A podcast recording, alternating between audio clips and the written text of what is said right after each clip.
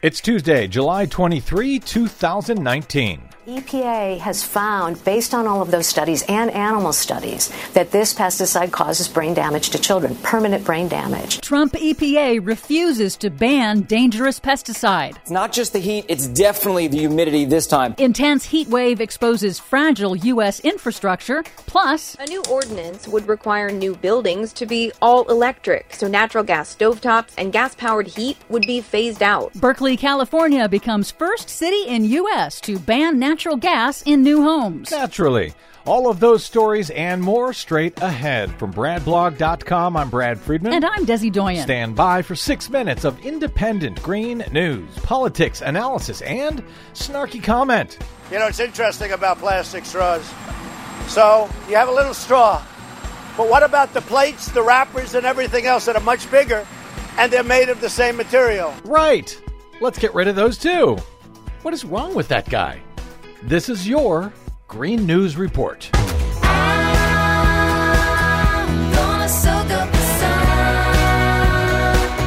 Okay, Desi Doyen. So the Trump campaign uh, is apparently trolling the world. They are now selling plastic Trump branded straws at their campaign website. yes, yes, they are. The Trump 2020 campaign is going all in for plastic pollution.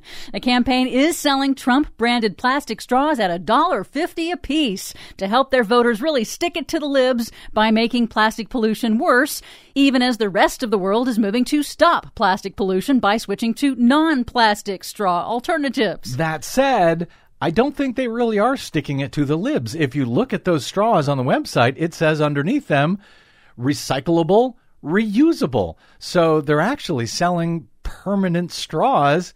I think this is actually a good thing. Well, don't tell them because they claim that liberal straws don't work. I see liberal straws. All right, what else you got for us that isn't insane today, Desi? Well, the worst of that intense heat wave has passed for most of the U.S. now, but it is worth noting the toll. At least seven deaths, including a 32 year old former NFL football player. Hundreds of outdoor events across the country canceled, including the New York City Triathlon. The heat triggered power outages in New York, Wisconsin, and Michigan. Roads were buckled and cracked in South Dakota and Kansas. And this latest bout underscores the brittleness of our infrastructure and how our systems are not really designed to withstand the higher temperatures of man made global warming. So while June 2019 was the hottest June ever recorded globally since record keeping began in the 1880s, July 2019 is now on track to be the hottest month ever in recorded history, hmm. beating the record set just in 2016. Climate scientists say that these record heat waves that we see today will become the average summer temperature within the next 20 years if we fail to cut emissions. So this heat wave that most of the U.S. just saw will be a normal summer day in just a few years. Yep, and that is bad news for the nation's farmers. This extreme heat wave was a one, two, three punch for the agriculture industry. Farmers are already suffering body blows from this spring's historic floods in the Midwest and President Trump's trade war with China. CNBC reports that record flooding in the Midwest and the Great Plains caused at least $3 billion in damage so far this year, and farmers are worried that the timing and intensity of this latest heat wave may stunt the growth of their crops, which they had to plant later than usual due to soggy soil. I went looking for sweet corn in the grocery store the other day, could not find any. Meanwhile, in Washington, the Trump Environmental Protection Agency has refused to ban a dangerous pesticide, chlorpyrifos, that the EPA's own scientists say causes permanent brain damage and learning disabilities in children exposed to it.